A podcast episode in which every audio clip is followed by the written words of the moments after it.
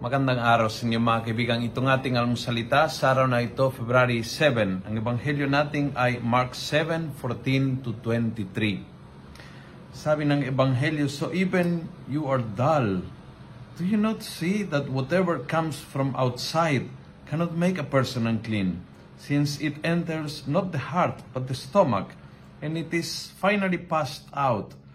Thus, Jesus declared that all foods are clean, and he went on, What comes out of a person is what defiles him.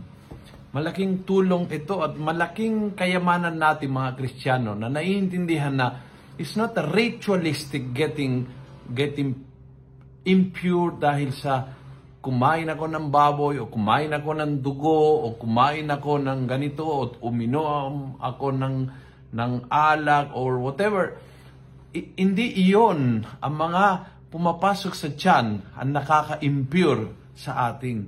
Kundi, ang lumalabas is what comes out of me. Doon lumalabas, lumalabas ang galit, lumalabas ang selos, ang inggit, ang pagnanasa. Yun ang nakakasira sa akin. Hindi yung pumapasok. So, it's not about ritualistic things. What touches me, ano ang suot ko, anong kinain ko.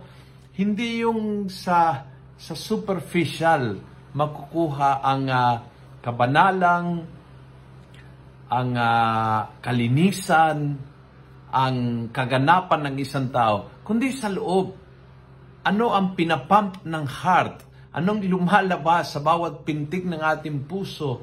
May awa ako, ah, matulungin ako, pala kaibigan ako, marunong ako magpatawad, I know how to give second chances to people, I know how it feels to be stranger, so I try to be kind, extra kind sa mga strangers, etc., etc.